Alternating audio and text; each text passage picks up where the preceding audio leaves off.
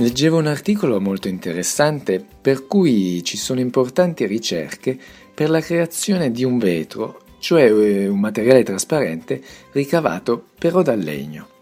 Ho trovato l'articolo particolarmente interessante in quanto non parla soltanto di un'invenzione, di un nuovo prodotto che sicuramente è veramente innovativo e bello, ma è soprattutto interessante perché c'è questa ricerca di un nuovo materiale che sia soprattutto più sostenibile. Infatti il vetro tradizionale non lo è molto, non è molto ecologico, bisogna fondere il silice, soda, calcio a temperature altissime, si parla di 1500-1700 gradi, quindi un processo di produzione molto lungo e dispendioso e sicuramente non particolarmente ecologico. Inoltre il, vetro, come sappiamo, è molto fragile,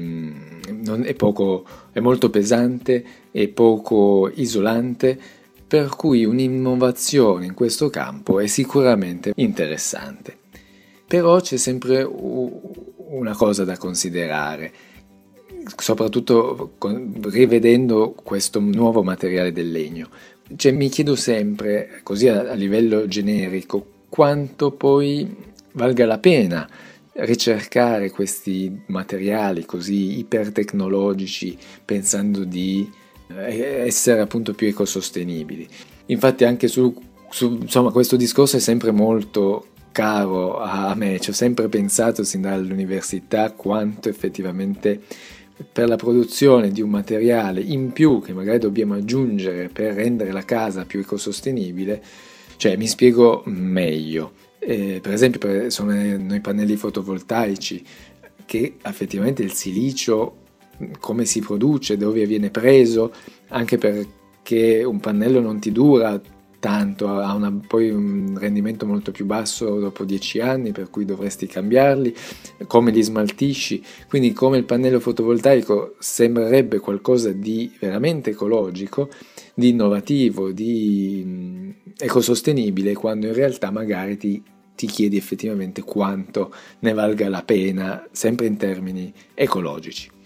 E appunto a tal proposito ne avevo già parlato in uno dei miei primi podcast che avevo fatto, che si chiama L'ecosostenibilità contro la tradizione, che mettevo proprio a confronto questo tema eh, su tutti questi edifici molto tecnologici contemporanei rispetto a un edificio che magari non, non, lo, è, non lo è assolutamente come tecnologia, ma si costruiva forse in maniera più ecosostenibile di oggi. Chiuso il discorso, scusate della divagazione, questo volevo soltanto dire che non bisogna soltanto innovare o sviluppare nuovi prodotti, ma sostengo io che bisognerebbe fare più attenzione come, quando utilizzarli, e quindi tornando al discorso del legno, cioè bisogna considerare che porta sì dei buoni benefici, ma quale costo? non soltanto appunto costi economici, ma soprattutto ecologici. Quindi, torniamo al legno, questa notizia comunque sia è molto interessante perché sembra che anche il processo di produzione sia più semplice e quindi più ecologico, oltre al fatto che il legno è un materiale naturale, anche se poi i processi di produzione che lo renderebbero trasparente lo sono meno, ma comunque dovrebbe essere anche un materiale più robusto, più leggero, più ecologico e, e quindi tornando alla robustezza, alla resistenza che come sappiamo il vetro tradizionale si rompe, è molto fragile e quindi che fosse, sia un materiale che non si spezzi così in maniera decisa ma si possa piegare o modellare sarebbe anche un vantaggio enorme.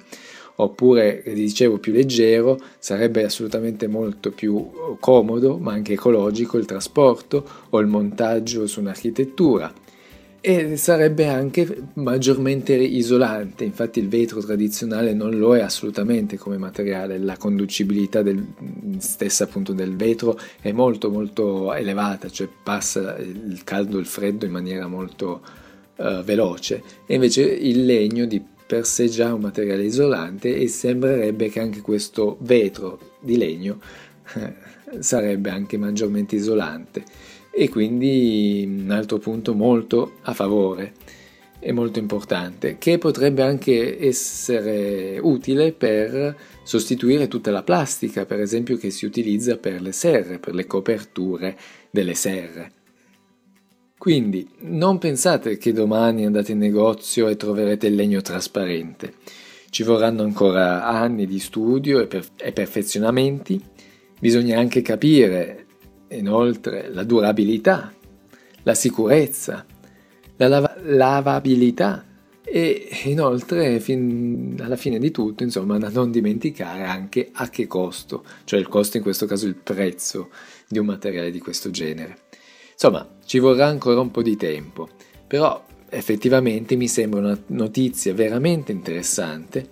che potrebbe cambiare radicalmente un settore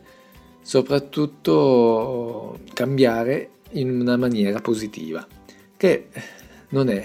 male, non è poco e fa ben sperare per il futuro.